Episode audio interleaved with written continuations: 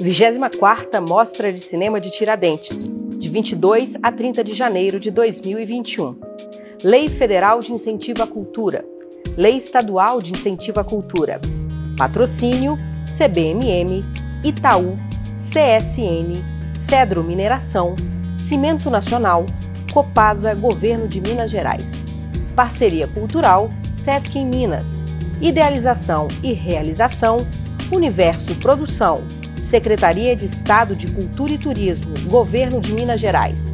Secretaria Especial de Cultura, Ministério do Turismo, Governo Federal. Pátria Amada, Brasil.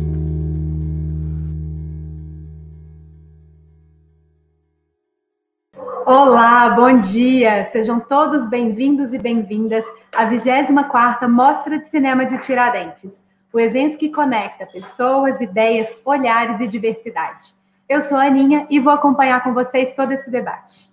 A 24ª Mostra de Cinema de Tiradentes conta com a Lei Federal de Incentivo à Cultura, Lei Estadual de Incentivo à Cultura, patrocínio CBMM, Itaú, CSN, Cedro Mineração, Cimento Nacional, Copasa, Governo de Minas Gerais. Parceria Cultural Sesc em Minas. Apoio Café Três Corações, Instituto Universo Cultural, DOT, Mística, CTAV, Cia Rio Naimar, Cinecolor, The End, Bucareste Ateliê de Cinema, Canal Brasil, Rede Minas e Rádio Inconfidência. Idealização e realização, Universo Produção. Secretaria de Estado e Cultura e Turismo, Governo de Minas Gerais. Secretaria Especial de Cultura, Ministério do Turismo, Governo Federal. Pátria Amada Brasil. Muito obrigada a todos os parceiros pelas somas de esforços para tornar esse evento possível. Esse debate reúne os realizadores do filme O Cerco, que compõe a Mostra Aurora e faz parte da tradicional série Encontro com os Filmes. Participe, compartilhe esse debate com sua rede e se você tiver alguma pergunta durante a nossa conversa, por favor, coloque ela aqui no chat do YouTube, que nós vamos levar para a equipe do filme, tá bem? Vou fazer a composição da mesa. Convido para vir para cá, por favor, o Aurélio Aragão, que é diretor do filme, o Gustavo Bragança, também diretor, terceiro diretor, Rafael Espínola, são três diretores nesse, nesse filme conosco, Lobo Mauro, que é técnico de som, montador e produtor, e a Liliane Rovares, atriz e protagonista. Além disso, vem para cá também o Cássio Starling Carlos, que é o nosso crítico convidado para essa sessão, e o Marcelo Miranda, também crítico e mediador da conversa de hoje.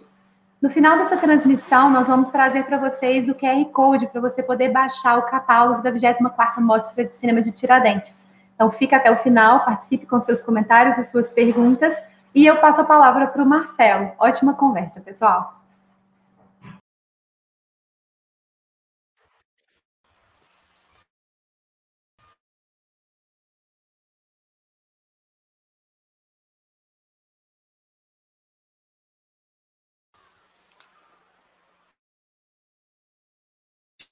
Certeza. Vamos aguardar. Vou pedir um segundo aqui para. Agora sim, acho que eu voltei. E já começo me desculpando por eventuais falhas técnicas. Ah, os debates online têm essa, essa particularidade.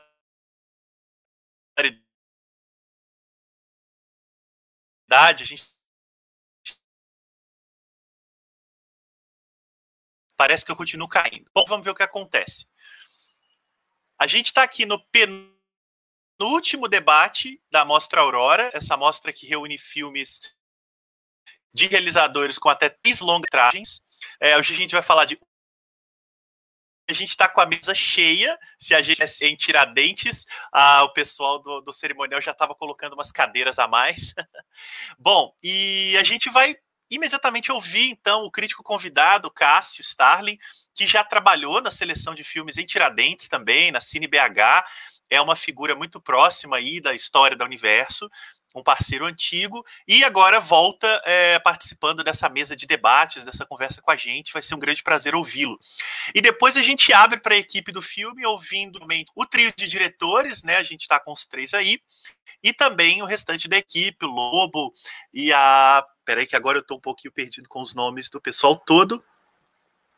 Já retomo. nossa. Uh, peço um segundinho aqui.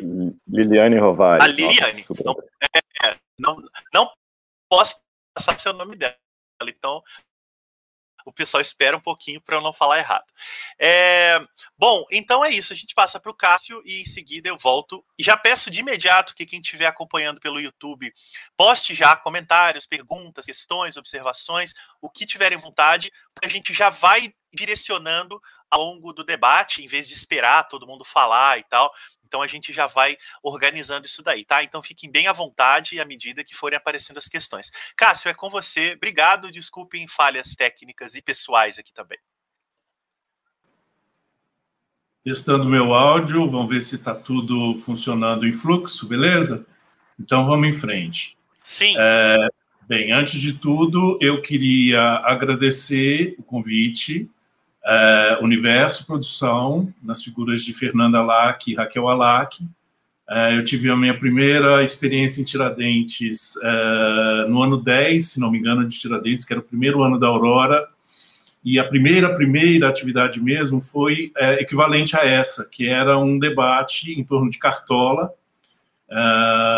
e no, a primeira experiência já foi um pouco é, é, exigiu um esforço muito grande, porque Tiradentes tem a característica de não só ser um festival muito intenso, mas ser também um festival muito embriagante no sentido alcoólico, né?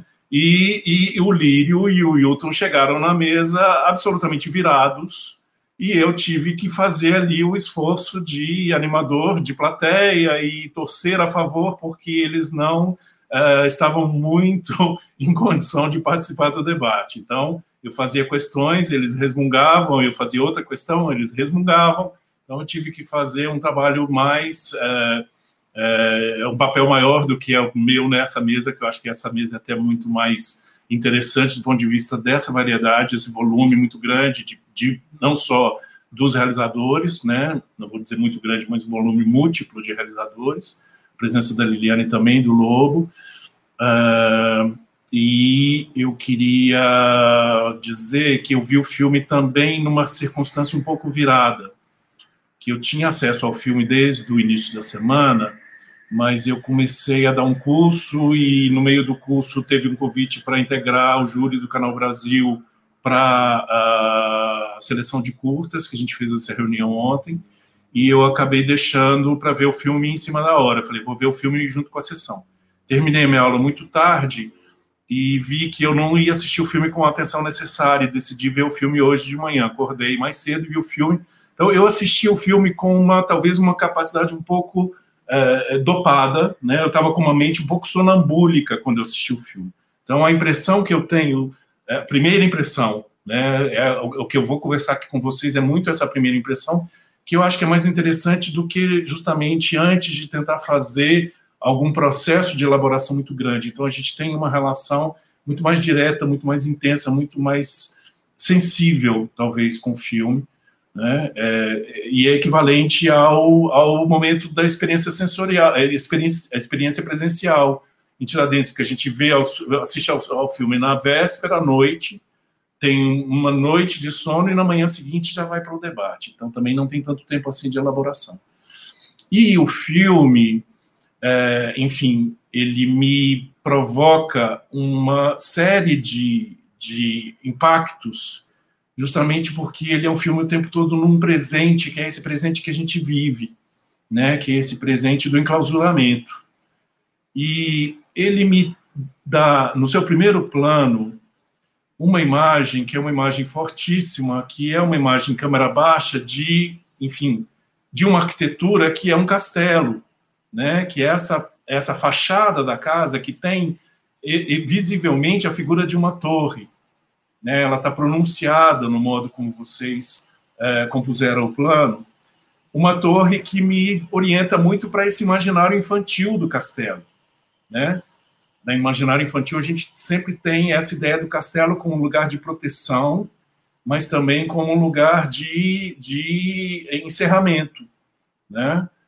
É, e isso se prolonga na experiência da personagem, personagem da Ana, porque o tempo todo a gente vai seguir essa personagem que está fechada dentro de um espaço. Então, essa ideia do espaço como clausura, para mim, ele é muito impactante, e particularmente porque a gente não tem muita experiência de externas no filme. Né? A gente tem o grupo que brinca no terraço, tem uma sequência aproxima, aproximativamente à beira-mar, né? a gente ouve o barulho do mar, e a gente tem a cena com os cachorros. Ou seja, na cena com os cachorros é a única que me dá um pouco a sensação de que aquele espaço tem um lado de fora. Né? Esse lado de fora que é, vocês nos bloqueiam. O modo como vocês é, decupam, sobretudo, vocês bloqueiam o acesso do, do, da experiência do espectador a esse lado de fora. Né? Então, tem, de fato, uma equivalência muito grande entre a ficção, né, essa ficção é, dentro de um espaço fechado, e a nossa realidade, a realidade que a gente está vivendo nesse presente pelo menos há 10, 11 meses, que é o de trancados com muito pouca circulação, eventualmente com muita cautela na circulação. A experiência que eu tenho particularmente é dentro de casa, eu tenho uma janela pela qual eu vejo outra janela, mas eu tenho muita restrição no modo de circular no mundo. E isso, sobretudo, eu acho que afeta o nosso modo de pensar, né? que é uma experiência que a gente está tendo há pelo menos 11 meses e que nos impede de tomar decisões, nos impede de manifestar a respeito da situação política do país, ou seja, nós estamos numa espécie de, não só clausura, mas numa espécie de grande bloqueio. É um bloqueio físico e é um bloqueio mental e é um bloqueio de desejos, né, que é uma situação totalmente anômala em relação à própria vida. É, e eu achei muito curiosa a experiência do filme, porque é um filme que está nitidamente no presente, mas ele tem um momento em que ele me introduz numa outra camada, que não é só a desse espaço no presente, uma espécie de espaço sem saída né? quando justamente eu tenho a sequência da audição da fita. Né? A partir da sequência da audição da fita, eu sou introduzido numa camada a mais, que é uma camada do tempo. Um tempo que é necessariamente um tempo do passado, um tempo da memória, é um tempo do traumatismo, dos traumatismos, né, dos traumas históricos e todos mais, que a, o relato vem sempre nessa direção do exílio, da morte do Carlos, se não me engano, o nome do personagem, e, e do que ficou para trás, né? Então, é, essa camada é a camada, talvez a terceira dimensão, não sei se dá para chamar é, tão estritamente assim, mas que me expande o significado do filme. Ou seja, no primeiro momento, se eu ficasse só no espaço, ele poderia, sei lá, talvez ser um, um retrato sintoma do que a gente está vivendo, uma alegoria imediatista a respeito do que a gente está vivendo. Mas se a gente for uh, vê-lo como alegoria, ele é uma alegoria muito mais ampla, porque ele se torna uma alegoria de um processo histórico. Né? E, e, e eu acho que isso até dói mais quando entra a camada do tempo, particularmente porque é uma camada do tempo que no nosso presente brasileiro é, uma parte muito importante da população não conhece ou finge não saber, né, que é esse passado recente da nossa vida, né? Eu, por exemplo, eu tenho 57 anos, eu sou nascido em janeiro de 1964, ou seja, a minha vida coincide com a desse passado. Né? Eu não consigo distinguir, dentro da minha própria experiência vital, aquilo que foi a ditadura. Ela faz parte da minha vida. Então eu não sei o que, como é isso para quem obviamente nasceu é jovem hoje, nasceu após 1980, após 1990 e não tem não tem não só a vivência como não tem o relato, não tem a história, não tem essa memória. Né? E isso é muito claro porque é no gesto da criança. No caso do filme de vocês, vocês encenam é, como uma descoberta feita por uma, por um, não vou dizer uma criança, mas um adolescente né? Ele tá, ele faz parte de um outro momento, é uma outra vida que descobre essa vida no passado. Então, eu acho que tem uma riqueza intensa, né? Quando vocês trazem essa camada, essa camada, ela praticamente é, é, é, se sobrepõe, ela vai se sobrepondo no sentido do peso da dramaturgia, né? Porque esse personagem que, esse personagem que chega no final, as, as tentativas de invasão, ou seja, a casa deixa de ser um lugar protegido, mesmo que ela seja fechada, a casa deixa de ser um lugar totalmente protegido, como se pensa, né? Que poderia ser a casa, para se tornar um lugar poroso onde você não tem mais controle das forças. Isso é muito decisivo. E para encerrar minha fala, porque eu queria só, é, só dar mesmo a minha impressão, é, tem um elemento no, no, que eu chamaria de último plano do filme, porque é, não só no plano no último plano visual da ação, mas no final dos créditos. Porque é, talvez seja a última, a última imagem, em que, em vez da convencio, do convencional uh, ano de finalização, vocês uh, explicitaram o ano de processo da realização, que é 2013 e 2020. E 2013 e 2020 é justamente o período desse processo que a gente consegue identificar o início dele esse processo de transformação muito rápida da nossa degradação social, né, que tem início demarcado pelos protestos de junho de 2013, e nós estamos no meio de um processo que a gente não sabe ainda onde ele vai dar. Então, o que eu queria perguntar para vocês, primeiro como questão mesmo, é o quanto o processo histórico que acompanha o processo criativo de desenvolvimento do projeto do cerco interfere, interferiu e transformou a ficção que vocês, é, enfim, é, jogaram na nossa cabeça na forma de, de tijolo.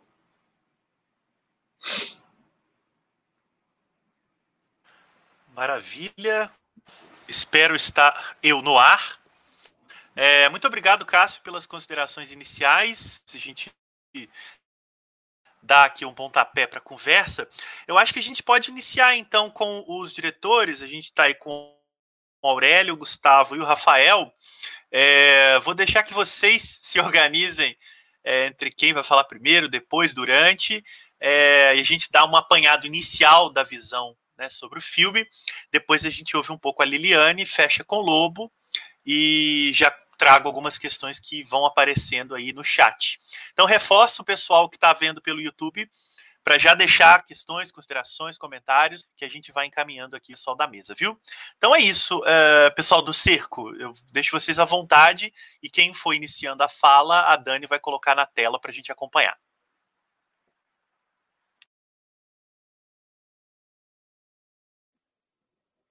É, gente, eu vou começando aqui, mas vocês entrem a qualquer momento. Gustavo, Rafa, por favor, vamos junto falando aqui. Porque, cara, gostei muito de ouvir o Cássio falando, acho, acho que ele toca coisas muito importantes, que pelo menos foram muito importantes para a gente no processo do filme. É, é bom ver que elas estão repercutindo de algum jeito.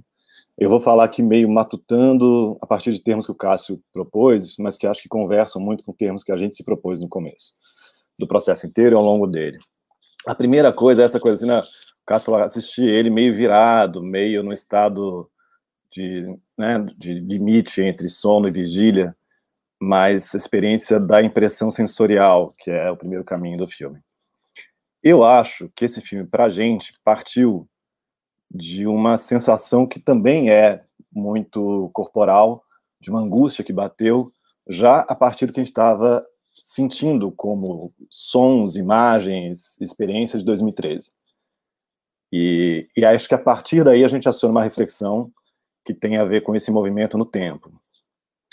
É, foi muito angustiante acompanhar a, as bombas de gás, os helicópteros, a tensão com a polícia, a violência que brotou tão explicitamente no espaço público, que era um lugar de possível transformação, que de repente virou um negócio que, que trouxe para a gente uma sensação de espanto ou de terror.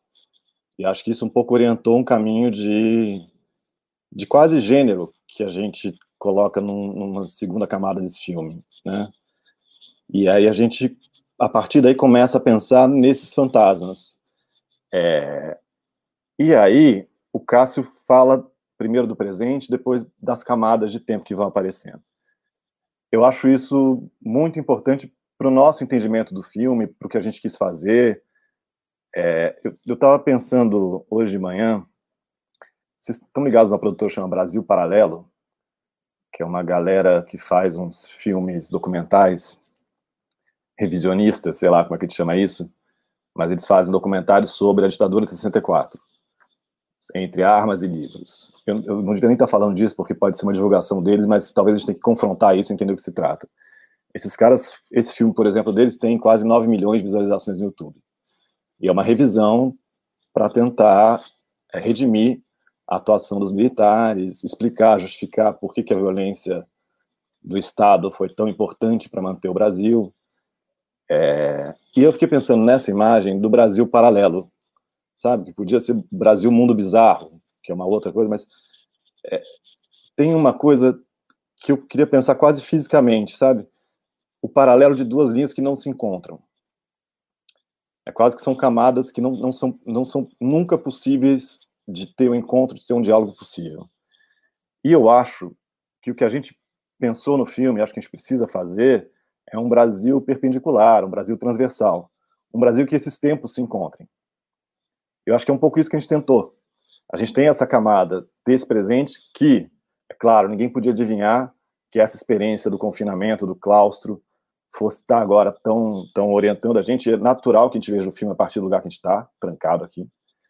É, e aí podemos pensar é, se a gente intui sintomas do que viria, porque acho que isso tudo é um agravamento de uma experiência já muito confinada que a gente tinha antes do coronavírus, os castelos, né?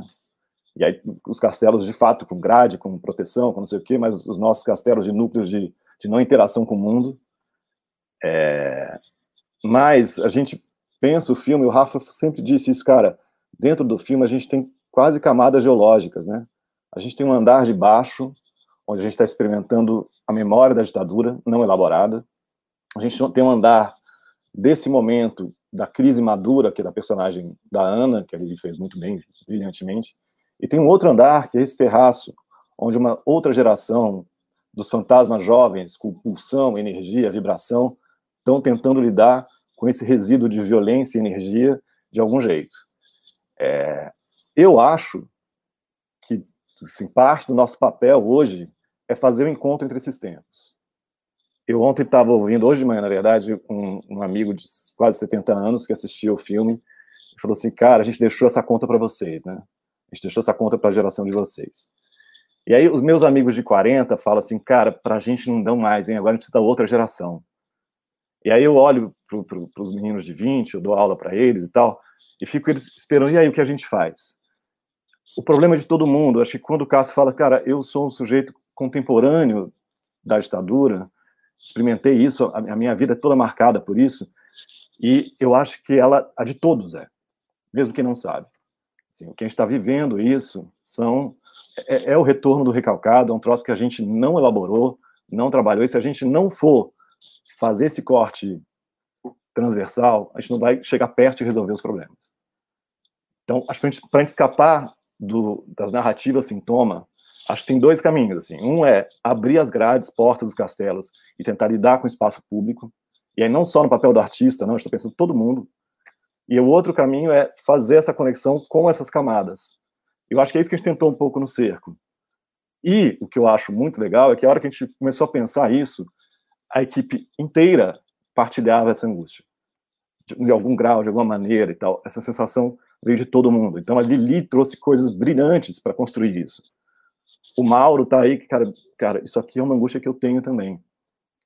É, nesse sentido, a gente precisaria até de mais cadeiras aqui para essa conversa, porque foi uma arena é, que pode ser um nome que traça boas ou más referências, mas vou pensar num espaço circular de conversa, em que a gente pôde trazer essa angústia e pensar, cara, que chaves a gente pode propor para elaborá-la melhor. enfim, falei demais aqui, foi mal, gente, toquem, mas é, é um pouco uma primeira ideia para a gente conversando também. Posso complementar, acho que não falaria melhor que o Aurélio, é por isso que eu achei que ele devia começar a sugerir aqui no chat nosso privado, sabia que ele ia ter uma leitura muito profunda e sucinta sobre a partir do, dos comentários iniciais. É, um comentário que eu acrescentaria com relação a essa a, data, né, que a gente colocou no final de 2013, 2020. Um filme é, foi por questões da forma como ele foi produzido, também, mas também um processo nosso de que a gente quando começou a fazer o filme a gente sabia que a gente queria, a gente não sabia nem exatamente que produto audiovisual ia se tornar aquilo. A gente falou, vamos, temos aqui um um, rabi, um rabicho de história, um pedaço inicial de narrativa, uma certa estrutura, e a gente sabia que a gente ia encontrar ao longo do processo. E o processo foi se estendendo e e esse processo foi se estendendo e a gente foi foi entendendo cada vez mais o filme. Então tem elementos, é só eu não vou falar muito tempo, na verdade, porque acho que a fala do Aurélio suscita mais discussões do que eu poderia acrescentar aqui. Mas é, é que o processo foi trazendo elementos que a gente não sabia, né, que a gente não sabia que era necessário para contar essa história, para encontrar essa história. E, e, a gente foi sentindo que cada vez mais tinha reverberações com o que estava acontecendo no, no, país. E isso tudo começou, eram de conversas nossas, assim, de as nossas inquietações diante daquele período, 2013, muito em torno da, do, dos movimentos de repressão aos movimentos sociais, a forma da atuação da polícia aqui do Rio de Janeiro, a forma violenta e assustadora como eles colocavam né, as polícias paramentadas, e não só paramentadas, mas também infiltradas. Eu lembro de uma conversa nossa que a gente pensou assim, será que é parecido com o que era no período da ditadura, quando a gente estava num bar? Lembro até que o saudoso Giban estava com a gente né, nesse dia. E a gente conversava ali, acho que talvez outras pessoas da equipe tivessem sem saber que a gente ia fazer o filme ainda. E a gente inquieta, será que a gente está, alguém está ouvindo? Será que a gente pode conversar isso aqui, sobre conversar sobre esses assuntos de forma é, livre? Será que a gente vai voltar a encontrar isso? Eram essas inquietações, enquanto o Aurélio morava na numa das casas que aparece no filme, eu morava na outra, no castelo.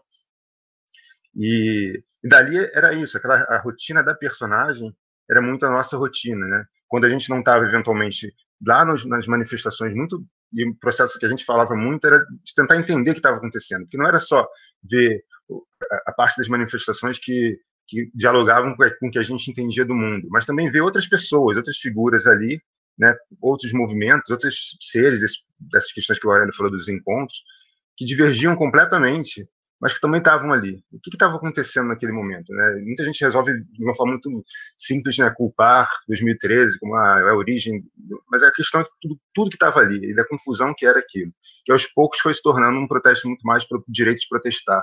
E aí, de alguma forma, a gente se encontrava mais nesse, nesse, nesse espaço, né? que era o direito de estar ali enquanto vinha uma polícia muito, muito violenta.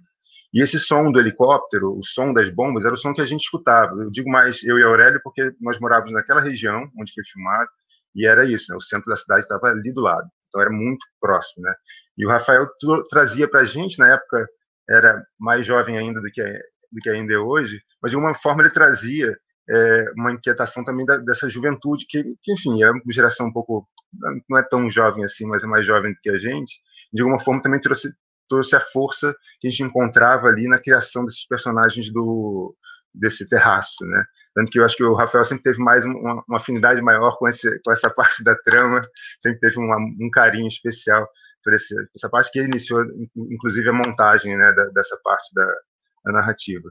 E, e, só falando sobre o processo, como a gente foi encontrando, a gente pode dizer que, assim, que faz parte dessa história do filme com relação ao que a gente ia sentindo que era necessário estar no filme, nem as cartas gravadas, nem o plano inicial do castelo faziam parte do filme no primeiro momento.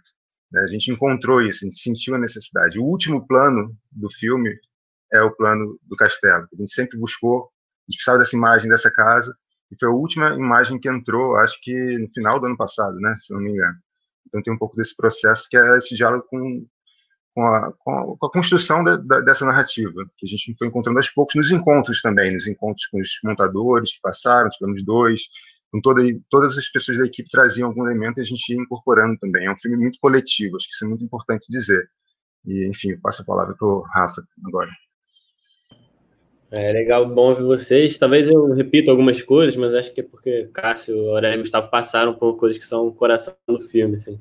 Mas eu vejo o filme e esse castelo, assim, como uma espécie de museu da resistência, sabe, assim, no Brasil. Então, nessas camadas, né? A primeira, a do passado, como a gente já falou aqui, nessa resistência da época da ditadura, né? A do presente, que é um pouco a nossa, assim, é uma resistência, principalmente daquela época, né? Uma resistência angustiada, com medo das próprias contradições, e que se refugia um pouco na arte, na teoria, né? E eu acho que ainda tem a terceira camada, né, desse terraço, que seria uma camada para o futuro, assim, né? uma abertura de uma resistência possível, imaginada, criada pela gente para o futuro, com esses adolescentes que vão virar adultos, né? E uma resistência mais livre, mais, com menos medo, né? E uma resistência em que a gente pensa um pouco, se deixou levar um pouco para essa até um certo otimismo ali para o filme, né? Assim, acho que eles abrem para uma possível resistência ali que é que é de uma certa forma utópica, assim, né? Eu acho que uma amiga minha, Camila, fala que a gente vive, se a gente está vivendo na distopia, a gente tem que criar a utopia para a gente conseguir se livrar e inventar um mundo possível, assim, porque se a gente só registrar nossa angústia, acho que a gente trava também, né? Então, acho que esse adolescente entra um pouco como esse abertura para o futuro, assim. É, e aí, um pouco isso, né? O filme veio dessa angústia compartilhada, eu acho, não só de nós três, mas da equipe inteira. E eu acho que chegou um pouco no. Aurélio fez essa pergunta na fala dele, né? O que, que a gente faz? Acho que a gente se deparou com essa pergunta em algum momento. E uma hora a gente olhou e falou: ah, o que, que a gente sabe fazer, né? O que a gente sabe minimamente fazer é filme, né? Então vamos fazer um filme. Acho que veio daí um pouco, assim, o cerco, né? Assim, o que, que a gente pode fazer. E aí relembra um pouco a fala que o Adirley Queiroz fez num, num, outro debate aqui da Mostra, né, que ele fala que fazer filme é inevitável para nós, né? A gente busca aliados, que eu acho que é o que a gente fez nessa equipe, né, buscar aliados e fazer aí juntando com outro debate aqui da Mostra, né, do oráculo também, que o Gustavo falou é, sobre fazer com que o que está na mão, né? Fazer com que está à mão. Então acho que a gente o cerco entra nesse espírito de fazer com o que é possível. Né? A gente brincava que a gente filmava um pouco como quem joga uma pelada, né? Assim, ah, tem a bola, tem, uma chuteira 43, tem, vamos jogar hoje, marca o jogo, vai e joga, né? E a gente ia filmar assim, né? Ia filmando a partir das inquietações que iam aparecendo, das urgências que iam aparecendo, né? Então era um filme de três roteiristas de profissão, só que a gente não escreveu o roteiro, não tinha as falas, né? O filme ia vindo a partir dessas angústias compartilhadas e da equipe, então acho que por isso que é um filme muito horizontal nesse sentido e compartilhado, né? E veio um pouco daí. É... Acho que é por aí, gente pode seguir. Legal, Rafael. Obrigado, obrigado também, Aurélio, Gustavo. É, eu acho que a gente pode seguir com a Liliane Rovares, né? Que é a atriz principal do filme. Logo, logo ela já sobe aí, tá voltando. E pode ser muito interessante diante de, leitores é, ouvir mais, compreender mais como é que a Liliane entra com o trabalho, né, com esse corpo, com essa aflição, com essa presença fantasmática ali em torno daqueles ambientes, né, Liliane? Então pode ser bem legal saber da experiência de estar inserida nessas questões todas. Por favor. Bom, ah, estou nervosa. porque eu vi ontem, né, e ainda estou muito nessa experiência sensorial. É, comecei a lembrar daquela época e de hoje, fazer as pontes. É, eu acho que realmente foi um encontro de inquietações e de fantasmagorias que incomodavam um e outro, e eles. E aí, esse processo horizontal ele foi se dando de uma forma que eu nem vou, nem sei se eu uso a palavra direção para cada um. Eu acho que eles iam me contaminando e eles são muito diferentes entre eles, né? Então esse entre o meu encontro com o Rafa, quando gente falava uma coisa, surgiu uma manifestação antes da, de filmar. Aí, por exemplo, se era o Aurélio que estava mais presente, surgiu uma outra, esse encontro entre o Gustavo também, é, eram muito diferentes, e, e acho que é, não houve uma contaminação de um encontro de inquietações que surgiu ali uma em cada cena uma, uma manifestação. É, e o que mais que eu posso falar não tinha roteiro, né? Então, tinha um roteiro, mas não tinha fala, então era tudo muito é, improvisado e realmente do, do dia ali, da, é, coisas ontem, por exemplo, que eu vi no filme, e eu fiquei muito surpresa. E esse áudio, por exemplo, desse, do, desse, dessa, do Carlos, dessa mulher, dessa pessoa falando com o Carlos, e que a, a, a luta ainda continua, a gente não ganhou. É, foi uma surpresa, não sei muito bem. Acho que qualquer coisa que eu falar vai reduzir. É, e que mais? Uma certa. Uma coisa que me chamou muita atenção e que eu não tinha notado lá foi a, as duas personagens femininas do filme, a voz em off, a, a Giovana que lidera o grupo dos meninos, e esses três diretores que contracenaram comigo, é, de alguma forma, cada um vinha com uma espécie de dispositivo para me provocar, e o que ficou no corte foi dando a volta neles. Eu achei que é uma personagem que, que é, é o feminino ali que não abandona aquela casa, que está escutando aquela, aquele fantasma sem abandonar também, tentando muito tempo fechada, mas está num momento de crise, que está passando a tentar olhar aquilo é, e, e, abrir outras frestas dentro daquilo sem que abandone, que aquilo se faça é, possível ser escutado e tratado a ferida dessa que vem à tona. Mas eu achei muito bonito essas cenas com os três e com os outros homens do filme, o Breno e o primo, que ela sempre dá uma volta, né? Apesar de eu, de eu e a Giovana e a voz em off da Estela, da Carta, sermos as presenças femininas em meio a tantos homens, e a Kiara também, a, a, a menina, a filha, eu acho que a gente tá, tem um papel um pouco de um outro olhar para tudo isso que eu, que, que, eu fiquei bem surpresa, assim, de que, que eu não tinha percebido no, durante. É, achei bem bonito, assim. Acho que é isso, gente. Acho que eu sou melhor de responder perguntas do que falar. que, é, ah, e tem a questão do teatro também, que eu acho que é uma questão que, que foi trazida de uma crise também, que é desse encontro que eu sinto muita falta e que eles também, de, de sair um pouco, como é que faz, né, a gente, eu estava muito em crise e ainda estou, né, de como é que faz para dialogar com uma alteridade, eu acho que é uma questão que ficou muito forte também para mim durante, sempre é. E dizer assim, eu há muito tempo estudo cinema, nunca tinha feito um filme, né? E acho que a própria escolha já é uma fresta dentro desses modos de produção mais habituais, que, por exemplo, eu nunca passei em um teste, né?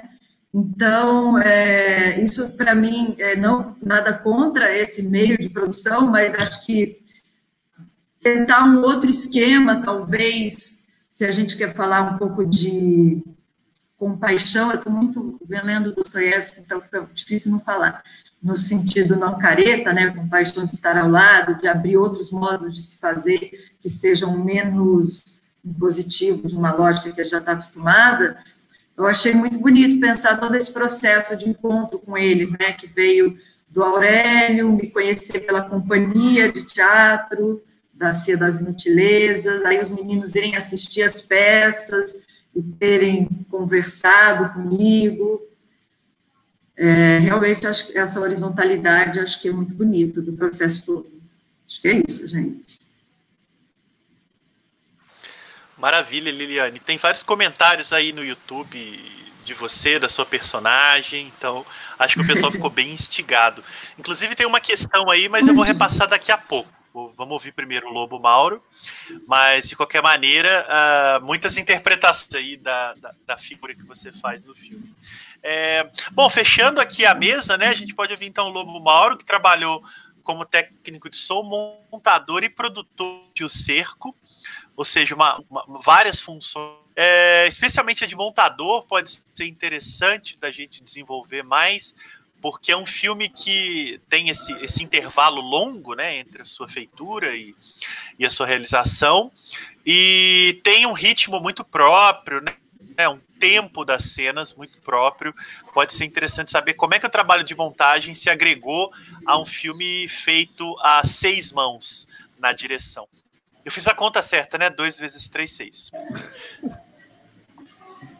Rapidinho, acho que antes do Mauro falar, acho que eu queria falar um pouquinho sobre a montagem também, porque é, a gente criou uma regrinha dentro da filmagem que a gente não podia fazer um take 2. Então, a gente, a gente é, tentava fazer alguma coisa, se a coisa não desse certo, a gente tinha que fazer outra. Porque, na verdade, gera um pesadelo para os montadores do filme, né? o Mauro e o Gabriel Medeiros, que tem, tem um milhão de filmes possíveis. Então, é só para o Mauro poder falar sem. É, a gente poder elogiar aqui também, ele e o Gabriel Medeiros era um desafio muito grande montar esse filme, antes de começar a falar. É, por aí mesmo. Ah, pensando aqui no processos e fundamentos da criação, é, eu chego no filme em 2013, assim, 2013 é, 2013, 2014 é meio um susto, eu chego como som direto, e a criatividade no som direto é mais prática, né, resolver a questão sem firulas, é, não pode aparecer muito som, e, mas é interessante que é, o filme, ao longo desse processo, é, é um cerco, né? A gente vive no Brasil, mundo, um cerco, mas como a Lili falou, o processo foi, é, foi, foi gostoso, foi convidativo. E isso também afeta muito no processo de criação, né? É, e aí, é, eu, eu, eu fico. que tem aquela questão do montador que está no set, né? É, eu não estava, então, eu não, não fiz a montagem. É, e aí o Gabriel Medeiros ele fez um colchão um colchão narrativo, porque vou, vou, te falar uma coisa, eu vou entregar aqui. É, vocês já falaram, mas eu bulinei os três, né? Porque eu já fiz um curta com Aurélio, curta-metragem, que tinha 10 páginas de roteiro, aí junto os três roteiristas, né? Vários. Só pesquisar, dar uma gulgada aí, eles já fizeram coisa pra caramba, e me chega com duas laudas. Aí eu fiquei. Vocês estão de sacanagem? Vocês estão de spa de roteiro clássico? Vocês estão. Mas esse é um, é um processo que foi que é, que é bem bacana é, na criação. E aí o, o Gabriel, e aí as, as, coisas dos contextos, né? Os contextos que influem também na vida de cada um. É, o Gabriel começou a montagem e depois ele, ele começou, ele era, eu não sei se ele era ou já estava se formando como aluno da UFRJ, que onde eu trabalho e onde a gente conheceu o Rafael Espino, que também era da UFRJ. A UF também está muito presente. Então, tem muita gente, por exemplo, da escola de comunicação entre alunos, técnicos. É, na UF tem. Então, esse é um filme também de, de aberturas, né? Um filme, se fosse pensar na, nas universidades públicas, é um filme extensionista. É, então, eu, eu, eles me chamam depois desse processo, porque o Gustavo é, de 2013 a 2020. Nesse, nesse momento, o Gustavo tem. É, o, o, Gustavo, o Gabriel Medeiros, ele tem que. Ele ele sai do projeto por questões pessoais assim de ganhar pão, tem que, tem que comer, tem que, né, tem que trabalhar. É, cordou, cor, cortou o cordão umbilical. Aí eu entro numa coisa assim meio, olha, é, tem um colchão narrativo, agora você tem que resgatar, é, estraçalhar esse colchão narrativo e, e vai. E, e uma coisa que me chamou é, é dessa, dessa questão da montagem é, que ela foi, também não, tinha, né, não tem um roteiro, mas ela foi criando. E aí é uma outra outro processo criativo de estar muito junto dos três diretores. E era legal também, porque cada um tinha um lobby de uma cena, de um personagem, mas esse lobby, então, é, foi, foi bacana, foi... É o meu primeiro longa que eu montei, eu monto, e é a prim, primeira ficção, que eu só montei documentário. Mas a sensação que eu tenho é porque era muito material, e como o, o Rafael, o Rafa disse, era só é, o primeiro take, isso signific, não significava que tinha pouco material, tinha muito material, porque a gente também foi meio que no Brasil, a gente tentando pistas, né? É, é interessante porque o Brasil, o Brasil é luta mas não é luto. O Brasil não tem luto. É, isso aí foi, foi, foi, influenciando na montagem, nas, nessas camadas de passado, presente e futuro, quando a gente foi descobrindo que seria isso, o filme também, isso me ajudou muito. É, com algum, e esse passado, presente e futuro quântico estão ali. Né? O, futuro ser um, o futuro ser um fantasma é uma coisa meio doida, né? De assombrar o nosso presente. O futuro assombra o nosso presente, e o futuro está assombrando o nosso presente. O passado está é, tá ali mas o que me chama muita atenção é esse futuro que nos assombra. É... Porque o passado está muito junto do presente nesse filme. É... E é isso, esses elementos a gente foi, foi pontuando. É... é e, é, por exemplo, os militares, pensando no teatro aqui, os militares estavam no palco só que ninguém foi punido por, por crime, por nada. Eles foram voltaram para a Coxia. A gente achou, ah, agora tem democracia, o Brasil está com democracia. Não, agora eles voltaram ao palco, é só isso. N ninguém foi punido, por isso que não tem luto, não tem. O Brasil é um looping regurgitado, é uma eterna regurgitação de presente e passado, e aí agora é reescrever o passado com o futuro. É, e vou. Por aí, vamos, deixar agora as pessoas falarem. Eu só queria fazer um comentário breve, Legal. bem rapidinho, bem Opa. rapidinho. É só comentar que a gente, a gente, só sim, tinha um take. Tá tranquilo. Tranquilo. Eu, não, é só falar rapidamente que o, a gente só tinha praticamente um take por, por, por cena, né? Ou fazia de novo e mudava tudo, ou experimentava uma coisa diferente. Mas também a gente, maior parte do tempo, trabalhou com duas câmeras. E também destacar o trabalho dos fotógrafos, né? Nós tivemos quatro fotógrafos passando pelo, pelo projeto. Se eu esqueci o nome de alguém é incompleto, o John, a Bárbara, o Rodrigo e o Fabrício. Né? Então a gente, muitas, a maior parte das cenas a gente tinha duas câmeras é, ao mesmo tempo, então dava alguma opção, mas era também tinha suas limitações, porque uma câmera não podia aparecer na outra, e a gente não sabia o que, que os atores iam fazer. O, o som também, o Mauro até poderia falar sobre isso, né? Tinha que se esconder atrás de alguma câmera, mas a dizer que a gente tinha esse processo, era um processo muito de improviso diante da, diante da, da, das câmeras e o processo do e o processo de, de montagem teve que lidar com isso, né? Também improvisar um pouco, encontrar caminhos para lidar com essas imagens é, erráticas de alguma maneira. Assim. Só isso que eu queria comentar. E a gente já ganhou um prêmio que a Paula Gaetan elogiou o filme, elogiou a montagem. Oba! é, pois é, ia mandar dar aqui o salve para Paula, homenageada da mostra esse ano, que continua figura fidelíssima aí nos filmes e debates. Obrigado pela sua presença, Paula. É, sempre dá uma iluminada nas conversas. É, falando nisso, né, o YouTube está animado aí, cheio de comentários e perguntas e elogios também para Liliane. É, eu vou tentar trazer algumas das questões aqui para ver se a gente comenta ou responde. Então vou recuperar aqui rapidamente peço um segundo da atenção de vocês. Porque eu não sigo exatamente a ordem, porque eu vou um pouco pela, pelo rumo que a conversa está tomando. Tem uma questão da Cláudia Elias. A Cláudia está bem participativa aí, Cláudia, muito obrigado.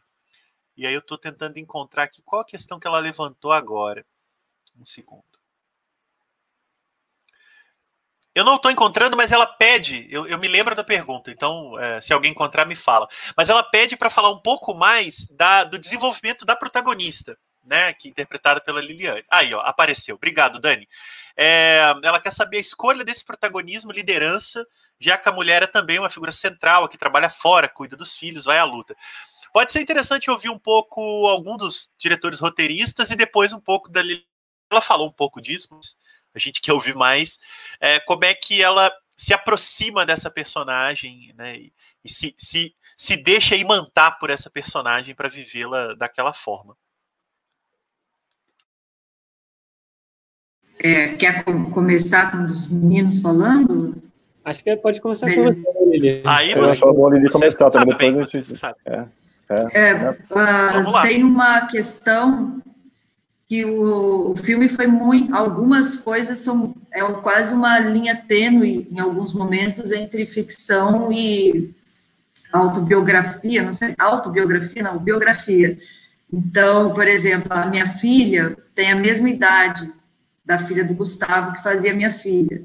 A relação é, dessa saída ao trabalho para ir para o teatro e voltar e, e essa administração toda da, do trabalho, da casa, e eu estou fazendo filme, e minha filha novinha, é, e até o fato muito recente do luto dos meus pais, que um faleceu em 2015, outro em 2006, acho que tudo isso vaza numa questão também um para construir o roteiro. Eu acho que eles a gente foi pensando muito também nessa situação da dessa de, da mulher e, e, como atriz e a, a proximidade esses homens, como eu já falei um pouquinho, né? Acho que foi isso. É, a menina, a Giovana, que lidera os dois, né? Sempre ali numa. Enfim, tentando tirar eles lugar mais infantil. Mas, enfim, acho que os meninos podem falar mais um pouco, porque eu já falei bastante disso, acho. Eu vou falar rapidinho, aí vocês puxam. É, acho que é, faz todo sentido. Eu lembro da frase da, da, da Giovana para os meninos: é isso mesmo? Vocês vão se matar? É isso que vai acontecer? Que eu acho que é um pouco uma certa questão sobre o que está acontecendo aí. Gente, é isso mesmo? Então tem uma consciência nessas personagens femininas que tem a, a, voz da Estela, que é a mãe da Ana, mandando as mensagens lá e tal, é, dizendo, olha, absoluta consciência do que está acontecendo e ainda assim tem um impasse, tem uma impossibilidade. Essa relação, e, e aí o privilégio de trabalhar com a Lili, porque acho que é raro encontrar uma atriz que tenha tanta consciência do processo, pensando como o processo está faltando aqui a gente, ela tem muita consciência do processo, vocês entenderam, está filmando sem roteiro, sem diálogo, a gente propõe uma situação, e a Lili chega lá, ela entende a situação, e assim, a volta que a, a personagem da Ana dá nos personagens acontece porque a Lili, em cena, entendia perfeitamente para onde a cena estava caminhando e como é que ela podia trazer uma outra camada naquilo. Então, é, tem, tem, tem uma imensa sorte de ter atrizes com essa capacidade de ter consciência do que a gente está fazendo e de consciência do movimento que vai ser proposto, até como curva dramática dessas espécies de cena que a gente estava fazendo. É, e acho, fico muito feliz porque isso aparece, está impresso no filme, e isso construiu uma linha coerente na relação dessas mulheres dentro do filme, quer dizer, na relação dessas mulheres com o mundo dentro do filme. É, enfim, mas acho, acho que isso, isso é um, é um ponto importante. Acho que puxando então no que você está falando, Aurélio, acho que o nosso filme, o jeito de filmar, ele esbarra um pouco num, num jeito de filmar documentário mesmo. Então a Lili, como protagonista do filme, era também ela mesma interpretando aquilo e vivendo aquilo e passando pelo que a gente, como diretor, estava propondo. Então o que eu falei do desafio da montagem também foi um desafio imenso para o elenco e depois para o som, porque era um filme de ficção filmado quase como um documentário, né? Então é, era muito mais sobre provocações do que sobre um roteiro, uma ideia já estabelecida que a gente tinha, né? Isso com todas, todas as equipes, né? Falar aqui também na edição de som do Hugo também, tudo foi muito desafiante para todas as, as equipes, assim. Então, queria agradecer também a equipe inteira, assim, porque a galera entrou nesse filme por paixão pela guerrilha, por compartilhar essas angústias, e pegou esse filme que era muito difícil mesmo de fazer, assim. Né? Então, e é isso, a Lili é a criadora do filme, né? A gente assina o roteiro junto com o elenco, porque a gente não, não fez sozinho mesmo, assim. E... e acho que é isso. Eu ia só pegar essa palavra Legal. que o Rafa usou. Alguém ia falar? Das... Sim, sim. Das provocações, né? Que um pouco do processo era esse. A gente geralmente colocava algum, criava alguma situação a partir de outros personagens e, e, propunha ao, aos atores, principalmente a, Lili, a atriz. Geralmente, e a gente foi entendendo no processo que não foi uma coisa tão inicialmente pensada, mas a gente foi construindo em torno desses homens, né, um universo masculino que carrega essa carga de, de violência que o Aurélio falou brevemente a partir dos meninos, né, que brigam, que se machucam, sangram, esse universo masculino, sempre criando uma provocação a essas personagens femininas a, resistir, reagir de alguma maneira, né? Acho que a personagem da Giovanna reage de uma forma de, de se impor ali aos dois meninos e construir essa liderança, mas a gente também vai vendo o personagem da, da Ana, né? interpretado pela Lili, como vai reagindo a essas provocações. Às vezes, numa, numa resistência, às vezes, num, num contra-ataque, e, e, era muito esse o processo. A gente, a gente até fazia movimentos do tipo conversar uma coisa com um ator, conversar com o outro separadamente, eles não sabiam, né? o que, que ia se dar, qual, qual, era, qual era a dinâmica que um ator ia fazer com a, com a Lili, por exemplo, e isso provocava uma situação na cena que geralmente era esse, de algum tipo de enfrentamento e inquietação. É, o, o, o, movimento do personagem da, da, da Liliana é muito é, está lidando com essa angústia, com essa, com essa inquietação e, a, e, e, as formas como ela vai reagindo. E a gente, claro, que foi encontrando também no processo de montagem é, qual seria a curva desse personagem diante dessas provocações. Né? E, e, ainda tinha isso, né? Essa situação bastante é, difícil de estar tá lidando não só com atores que estão criando provocações, como com três diretores, né? Em cena. Isso acabou virando um procedimento do próprio filme, né? Todos, mesmo os outros atores, quando entram, também de alguma maneira tentam dirigir, tentam conduzir. E aí a Liana é provocada a reagir e tomar a cena para ela. Né? É sempre esse movimento que a gente estava é, buscando no, na construção da personagem junto com a Lili. Legal, Gustavo, obrigado. É, a gente está iniciando o encaminhamento para o final, mas ainda dá tempo de alguns comentários e perguntas.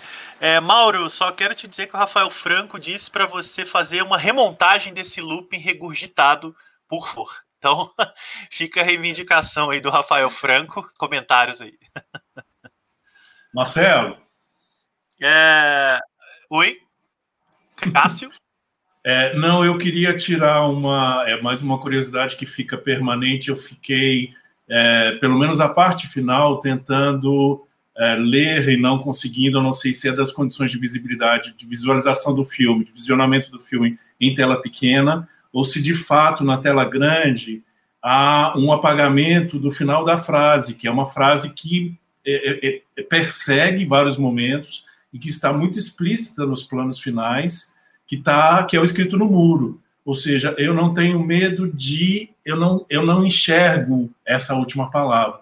Isso o tempo todo eu fiquei tentando ver e os fogos me impediram de enxergar.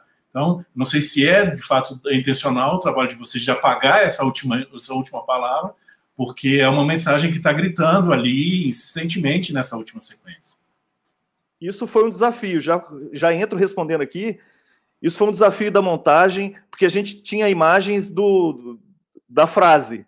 É, algumas pessoas depois me perguntaram aqui, que viram ontem, e falaram, pô, eu vi no celular, ou eu vi na televisão, mas não consegui ver, eu acho que estava ruim.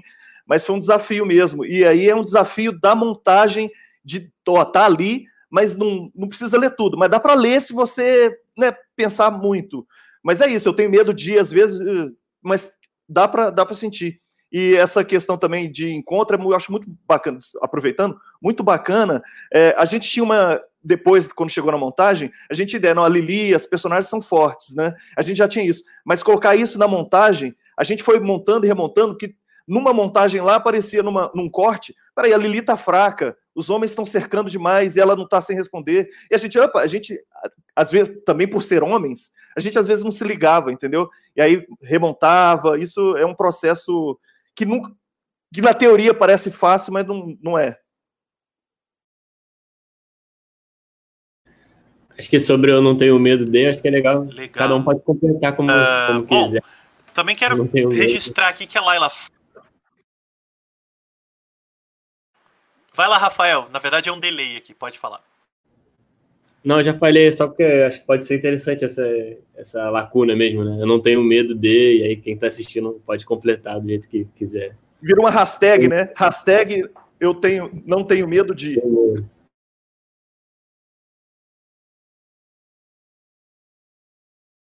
Maravilha. É, registrar aqui também a Laila Foster, né, curadora aí da mostra de Tiradentes, colocou no chat, lembrando que a Bárbara Bergamachi, que é diretora de fotografia do Cerco, vai estar aqui ao vivo no canal da Universo às 16 horas hoje, é, numa, numa roda de conversa, né? Para além filmes mise Ela e mais duas pessoas, né, que fizeram direção de fotografia em filmes da mostra.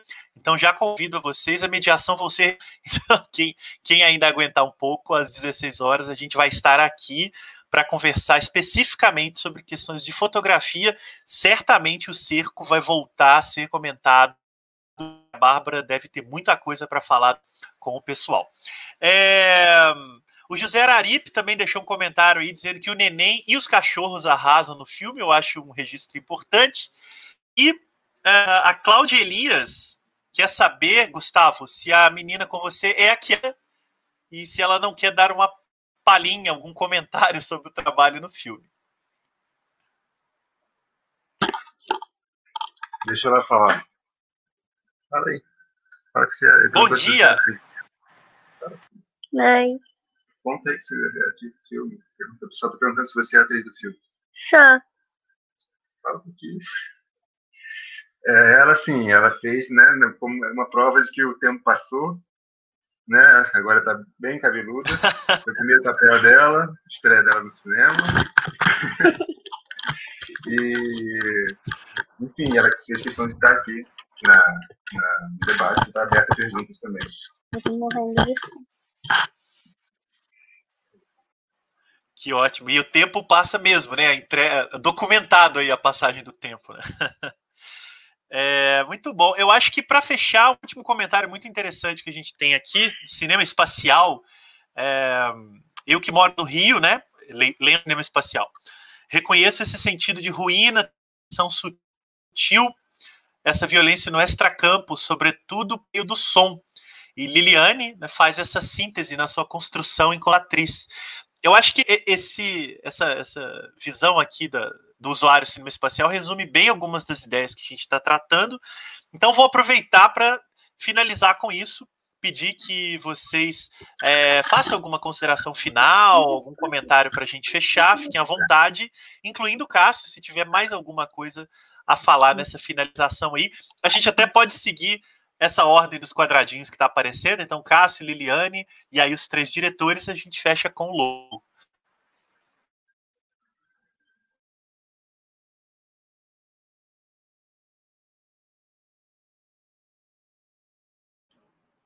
Desculpa, desmutei aqui agora, finalmente. Não, estou super satisfeito, porque, de fato, eu acho que a conversa expande muito a experiência, né, a relação de, de, de, de fato, o esclarecimento que vocês nos trazem a respeito da, do processo de criação do filme, como que a gente vê como que o filme, de fato, é a expressão desse processo.